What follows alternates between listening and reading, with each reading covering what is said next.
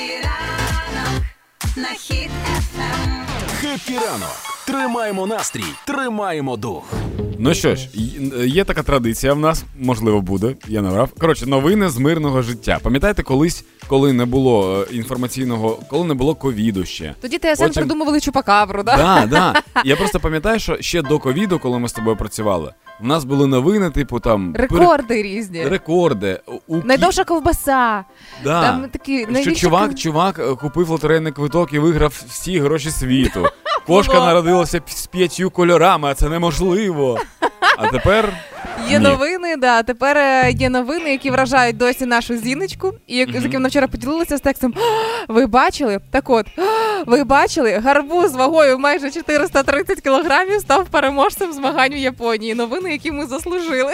36 років е, японського, е, 36 років чемпіонату в Японії зі зважування гарбузів. Те, по-перше, це те, Ой. те, що я ненавиджу. Це мій найбільший, напевно, типу, ну, бе. Я, я просто ненавиджу гарбузи, хто не знає. Супер ненавиджу. Прям Хеллоуін, якщо що, для мене це дійсно страшно. Так от, е, власник гарбуза переможця, дідусь, якому 71 рік, сказав, що його поле розташоване на висоті тисячі метрів над рівнем моря, і урожай е, не постраждав від засухи, яка була цього літа в Японії. Ну і власне саме завдяки цьому він і зумів виростити аж такий гарбуз. Ну я тут дивлюсь на фото і розумію, що е, ось цей дідусь пишається очевидно цим гарбузом більше ніж своїми дітьми. От він прям ну дуже дуже самоствердився на цьому. А тепер, тепер уяви, якщо він цей гарбуз реально використає на Хеллоуін. Яка велика, Ну. яка велика страшна голова буде. А ти уяви, якщо з цього гарбуза до каші гарбузової наварить. Даня, кайф неможливий.